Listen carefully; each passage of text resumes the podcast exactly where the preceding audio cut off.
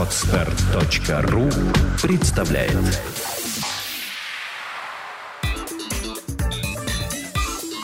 Black and White.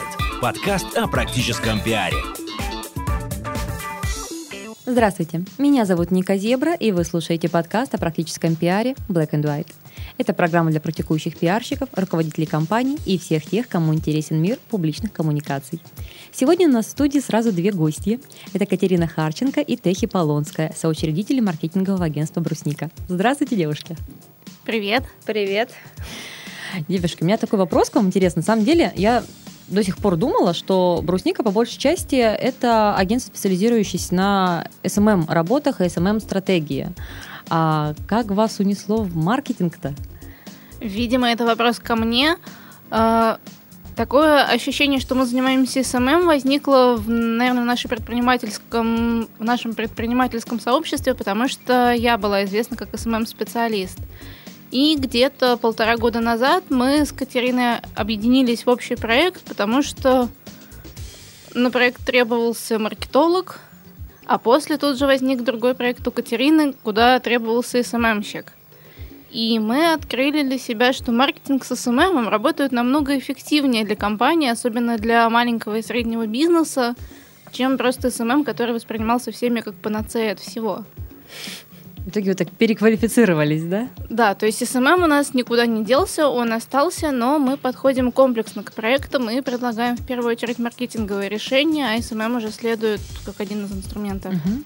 Окей, сегодня мы будем больше говорить о маркетинговых стратегиях. Что это такое, как с этим жить и от каких болезней это применять. Насколько я понимаю, вопросы будут больше к Кате, да?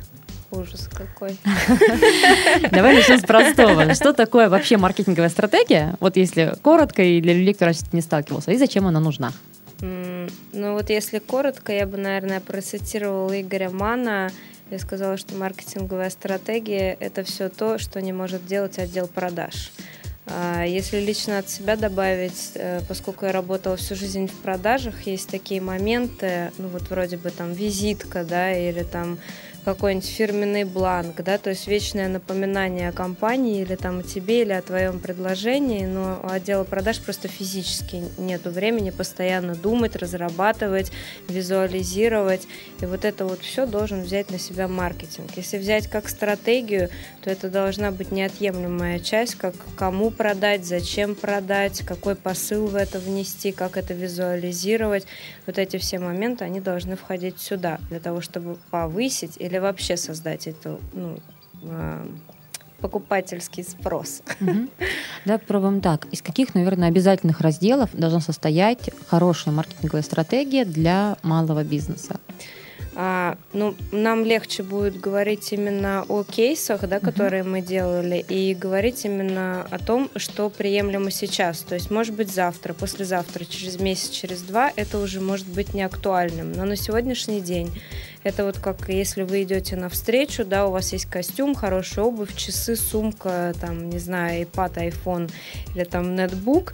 А то же самое должно быть у каждой компании. И это должно быть как минимум, а, ну, визуализация, да, да, визуализация. Ну, говоря русским, такой фирменный стиль. Да, да? фирменный угу. стиль, ну, то есть у него должно входить имя, да, что это такое, должен быть э, логотип, минимальный набор из визитки фирменного бланка презентации, там, если в соцсети выходит, то обязательно такое же там фирменное оформление соцсетей, обязательно должен быть сайт, я бы сказала, да, но все-таки не для всех. Вот, например, поскольку нас все воспринимают как SMM, у нас просто стоит фирменная заглушка и отсылается к нашей группе ВКонтакте, и все могут ее посмотреть и взять как за образец работы. То есть даже для себя отметить, насколько у нас хороший SMM, и хотят ли ну, люди такой же. Для компаний там покрупнее, например, мы работали с медицинскими да, компаниями, им, конечно, обязательно нужно, потому что их будут не только в соцсетях искать, а еще и обязательно ну, в интернете, в поисковиках. Поэтому это обязательно должен быть сайт. А, я понимаю, что ресурсов на там пиар, маркетолог, э, там рекламщик какой-нибудь, да, там, я не знаю, администратор соцсетей. Копирайтер, SEO. Да, да, контент-менеджер. Угу. Этого, например, там у клиники не будет. Но хотя бы там человек, как, например, директор по развитию, да, он должен в себя все это вобрать и все это позиционировать. То есть мы этому учим. Так, потом что еще? Подожди, вы больше да. учите или больше делаете ручками? Мы э, для малого бизнеса избрали для себя такую позицию, что проще научить, потому что мы им слишком дороги. Но мы не можем бросать клиентов, поскольку у нас на малый бизнес никто не делает упор, потому что проблем столько же, денег меньше. Мы разработали свой авторский тренинг, собственно говоря, он отлично работает, где мы учим, ну, вот учим основам маркетинга. И на практических примерах рассказываем, что, как и почему, и зачем нужно этой компании.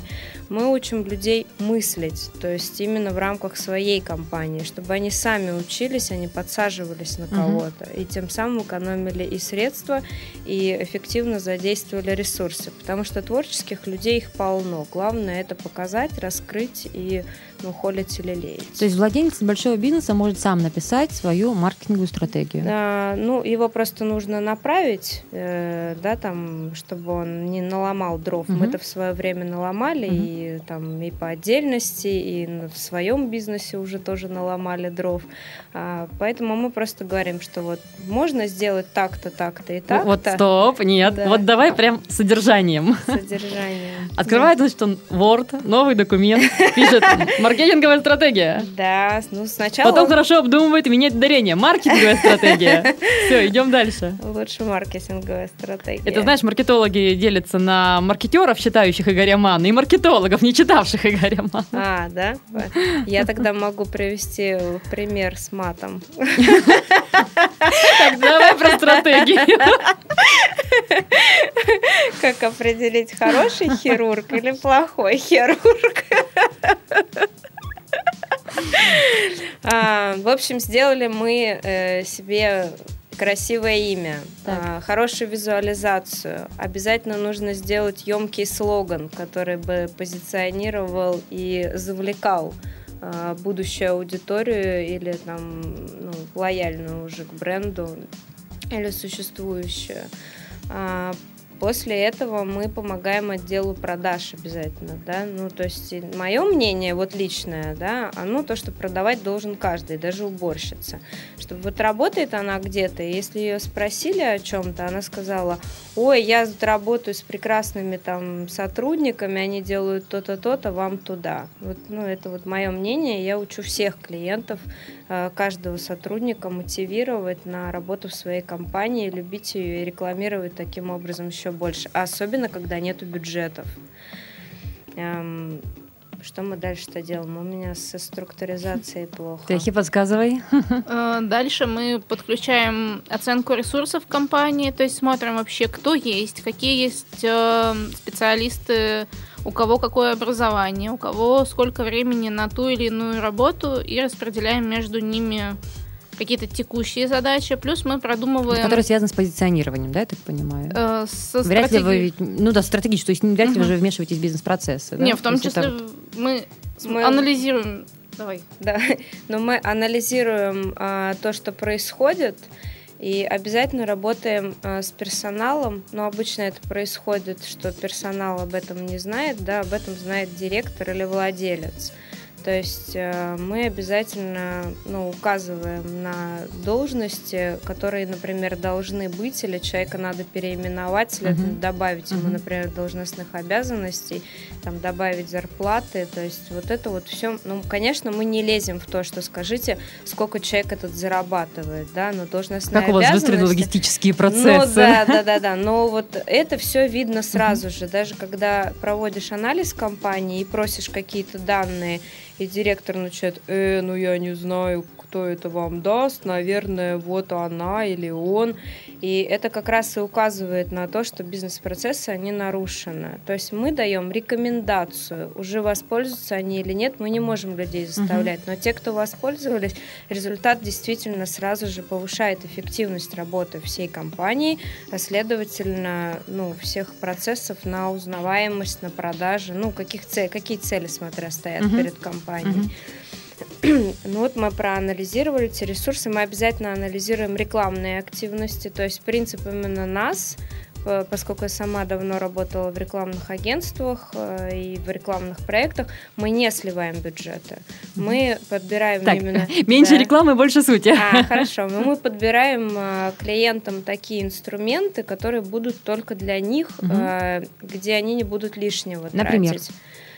Ну, например, если мне нужно в соцсети идти, да, то мы им скажем, что им не нужно идти uh-huh. в соцсети. Если им сейчас реклама в интернете неэффективна, да, мы им говорим о том, что она им неэффективна. Как руководителю бизнеса самому понять, что ему сейчас неэффективна э, реклама в интернете? Она ничего не приносит. Вот у нас был недавно кейс рабочий. К нам пришел интернет-магазин э, с товарами для дома, угу. скандинавского дизайна. То есть цены э, в абсолютно недорогие, ну вообще это недорогой сегмент, даже угу. не средний у них была группа ВКонтакте, и они тратили на контекстную рекламу. Угу. А, ну, не, не буду сумму называть. Продаж не было вообще. То есть ноль не было. Ну, значит, не работает. Значит, нужно вложиться во что-то другое. А может быть, фигово настроена контекстная реклама? Мы проверяли, угу. э, нормально настроена контекстная реклама, все хорошо. Вот человек к нам вообще пришел с очень интересным запросом. Я делаю все по учебникам, но ничего не работает. То есть он взял обычные инструменты, которые все ну, применяют, э, и они не работают.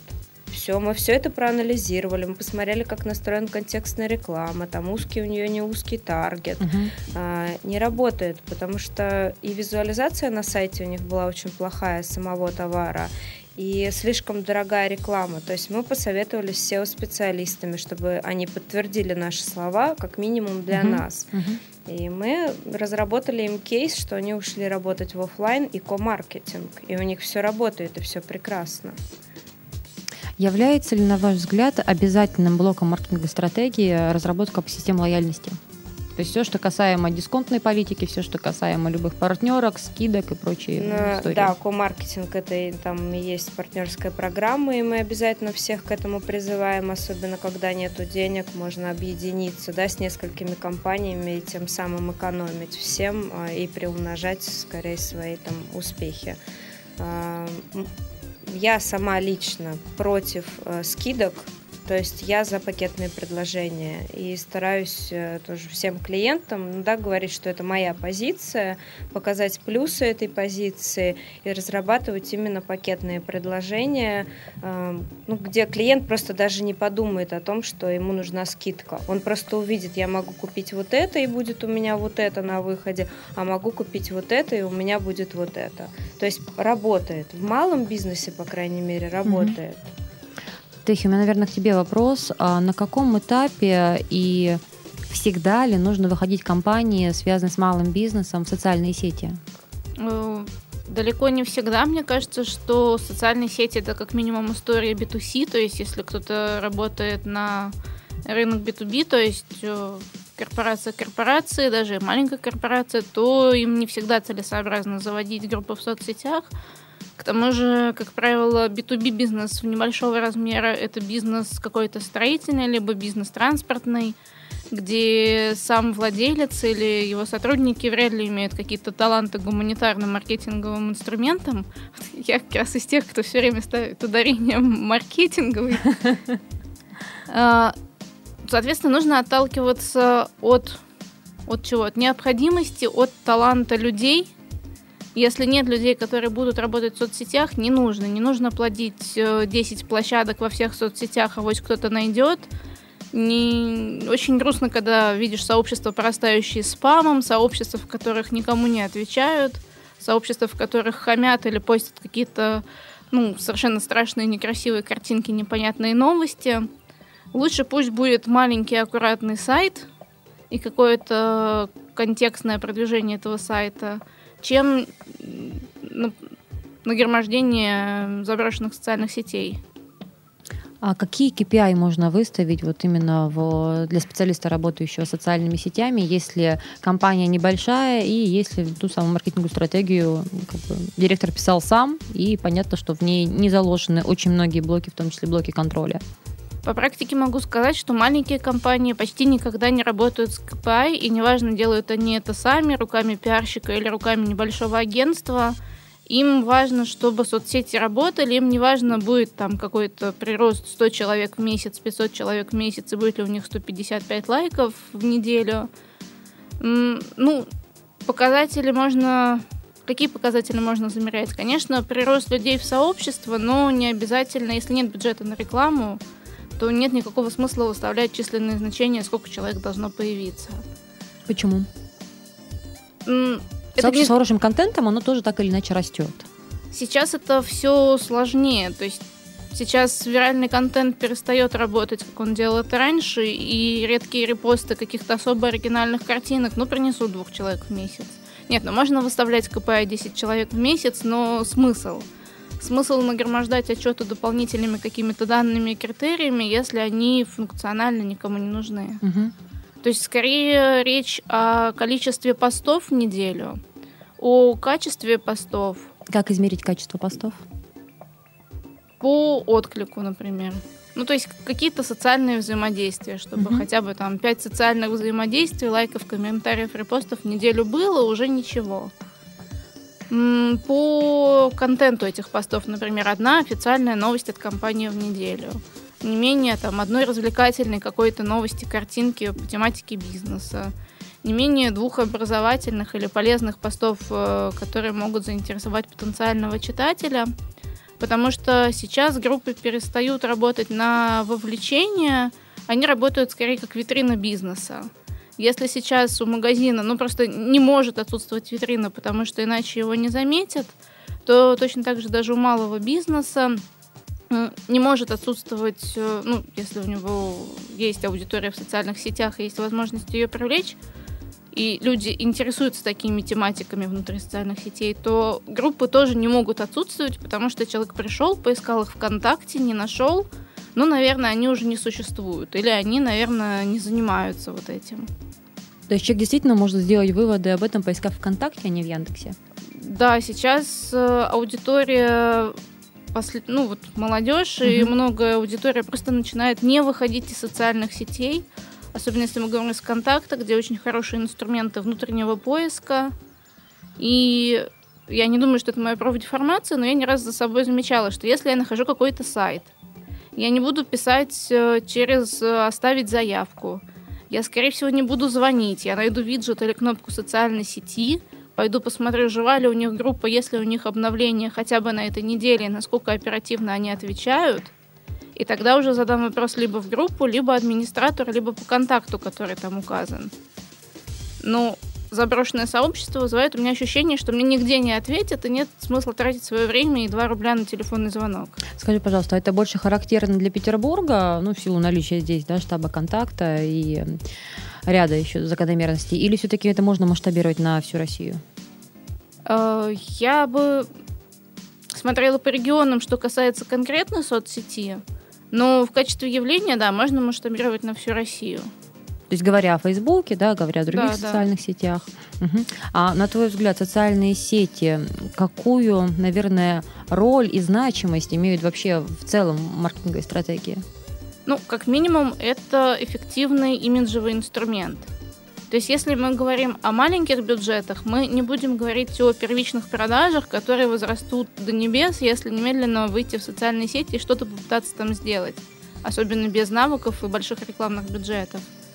Но это как минимум инструмент лояльности. То есть, по сути, это витрина для вашего покупателя. Это инструмент отложенных продаж. Потому что человек, найдя вас где-то либо в социальной сети, либо на сайте, перейдя и вступив в вашу группу, оставляет себе некую закладку. Вот этих ребят я хочу запомнить. Они мне понравились, и когда мне будут нужны ваши натяжные потолки, красивые безделушки или подарки для бабушки, я к вам приду. И это инструмент вторичных продаж. То есть я где-то купил, я хочу запомнить этих ребят, я их могу порекомендовать и хочу к ним вернуться. Для этого я не буду писать ежедневник, я вступлю в группу. То есть, а, если бизнес только-только выходит на рынок, ты рекомендовала бы ему выходить в социальные сети или все-таки сначала наработать какую-то базу клиентов, прочую историю, только потом идти выстраивать свои диалоги там? Э, очень зависит Можно ли там продавать, да, вот опять же, вам повлияет это на продажи в первое время или как бы... Если речь о продажах и не наработанной целевой аудитории, я скорее рекомендую заняться основными, другими основными маркетинговыми инструментами, то есть вот все, о чем говорила Катерина, проработать это, и только после этого, когда есть хотя бы первичная база, пусть она будет из друзей или из самых первых клиентов приобретенных, тогда mm. уже создавать этот канал. А вот на твой взгляд, какие, там, давай так, три наиболее типичные ошибки, которые допускают компании, выходя в социальные сети, вот именно с точки зрения вот, выхода, стратегии, работы? Ну, самое типичное это куда мы выходим. Либо мы выходим везде, либо мы выходим туда, где сидит наше руководство, потому что ему там удобно. И это самая классическая история. Я даже Моя не мама знаю... в одноклассниках, я хочу, чтобы мы были в одноклассниках. Ну, ну да, нуждается ли это в комментарии. А, что еще? Еще две ошибки. Еще две ошибки. Ну, да. мы создадим сообщество, и к нам немедленно побегут люди и начнут у нас покупать. Но это заблуждение скорее, а ошибка-то прям вот такое, что вот человек делает, делает, делает, а он сейчас услышит нас подкаст, скажет, блин, немедленно все поменять. Писать о том, что интересно только им, угу. какие-то сугубо технические новости, какие-то новости официальным очень сухим языком, либо писать в очередной раз о том, что закупили новые конвейерные ленты пятого mm-hmm. поколения с семью шурупами. То есть вопрос контента, да, еще? Ага. Да, и... Ну, пожалуй, это вот человеческие профили в виде каких-то брендов. То есть mm-hmm. вот мы продаем КАМАЗы, мы создадим профиль КамАЗ Камазович, начнем добавлять всех в друзья и начнем присылать всем личные сообщения, что немедленно приобретайте наши КамАЗы. Вы же мужчина старше 25, вам позарез нужен КамАЗ. Понятно. Катя, я возвращаюсь к тебе. Давай да. со схожим вопросом, вот на твой взгляд, учитывая сжатое время подкаста, вот три ключевые ошибки, которые допускают э, предприниматели, составляя самостоятельно или с помощью своего внутреннего специалиста маркетинговую стратегию. Хорошо, можно мне еще только техи добавить по поводу uh-huh. соцсетей? Я все-таки хочу сказать, что люди больше любят общаться с людьми, и соцсети, они больше э, ну, располагают к общению, то есть ты пишешь какому-то конкретному человеку, да, если что, то можешь ему написать, там, Мария прекрасная, почему вы мне ничего не ответили, а когда ты звонишь и не берут трубку, ты не знаешь, почему ее не берут. То есть я считаю, что это очень важно. Ну и вот удобство того, что не нужно делать закладки в браузере, переустановил систему, закладки потерял. А так ты добавлял там в избранное mm-hmm. или вступил в группу, и всегда можешь к ним еще вернуться, там посмотреть э, там то, что ты хотел. Ну это вот отложенные, наверное, продажи. Я из главного хочу сказать, э, ну из вот ошибок, да, вот этой маркетинговой стратегии. Это первое. Я не знаю, это к России вообще, мне кажется, в основном относится, потому что сколько я вот наблюдаю, да, за какими-то, не то, что там европейскими брендами, а просто вот как они выходят на рынок, потому что я, в частности, работала с Эстонией, например, да, вот они как? Они берут и сначала делают крутой продукт, реально крутой. Они делают для него крутую упаковку, то есть они делают крутое позиционирование, то есть вот у нас, например, молоко, оно вот такое вот, и идут его продавать. Что делают у нас? А давайте сделаем молоко, а давайте, денег нету, значит берем самую ужасную упаковку, дизайн никакой не делаем, и всем будем говорить, что у нас супер молоко. Супер молоко не может быть без супер упаковки. Поэтому самое главное, это изначально делать упор не на продажи, а на продукт, то есть на, на качество продукта и на бренд, то есть как он выглядит, как он, ну вот, а, а, там, на подкорке как отложится вообще, потому что то, что было в первым впечатлением о продукте, его никогда не изменить. И аудитория, которая его уже увидела один раз, она будет думать, ага, ну что, на упаковочку накопили, сменили наконец-то. То есть я не как маркетолог, я общаюсь с людьми, я обязательно всегда спрашиваю, как они ну, реагируют на то или иное происходящее. А, также я бы хотела ну, очень отметить именно отсутствие позиционирования. То есть мы делаем молоко, классно, здорово. То есть они не пишут, чье это молоко, они не говорят, чье это молоко, там, они не делают позиционирование, что это молоко там какое-нибудь действительно крутое и обладает какими-нибудь там хорошими свойствами. Может быть, любое молоко обладает этими свойствами, но о них не говорят. Это нужно говорить обязательно.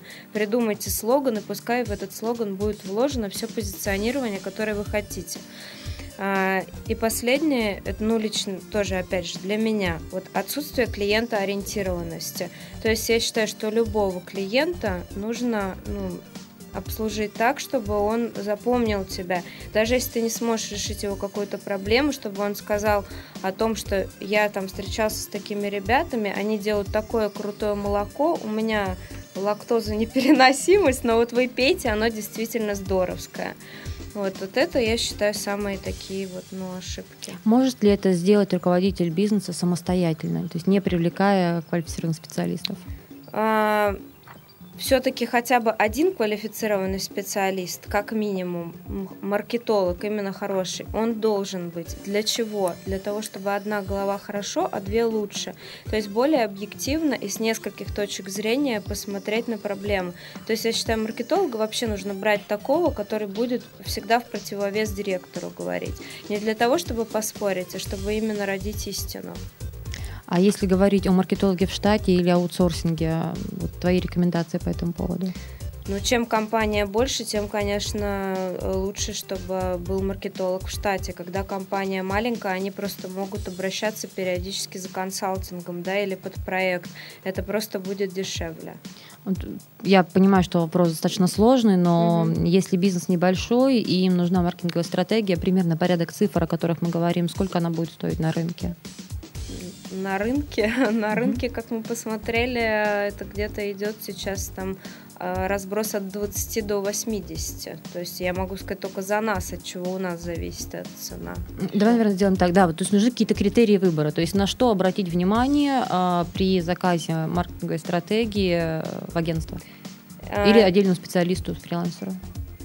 Если агентство или отдельный специалист позиционирует какие-то вещи, вот, например, я бьюсь за дизайн, да, за то, чтобы было красиво, чтобы был качественный продукт, а, обращайте внимание на такие вещи. А есть ли у этого агентства или у этого человека это? Это самый главный критерий. Ну, потому что они могут говорить все, что угодно, я вам сделаю классно, здорово, а у самого нету. Вот если такой сапожник без сапог, я бы поостереглась бы. Ну что ж, я думаю, на этой ноте мы заканчиваем наш сегодняшний подкаст о практическом пиаре Black and White. Девочки, спасибо большое за участие. Спасибо. Спасибо. Я напоминаю, что в студии были Катерина Харченко и Техи Полонская, соучредители маркетингового агентства «Брусника», и я, Ника Зебра. До встречи в следующих подкастах. Сделано на podster.ru Скачать другие выпуски подкаста вы можете на podster.ru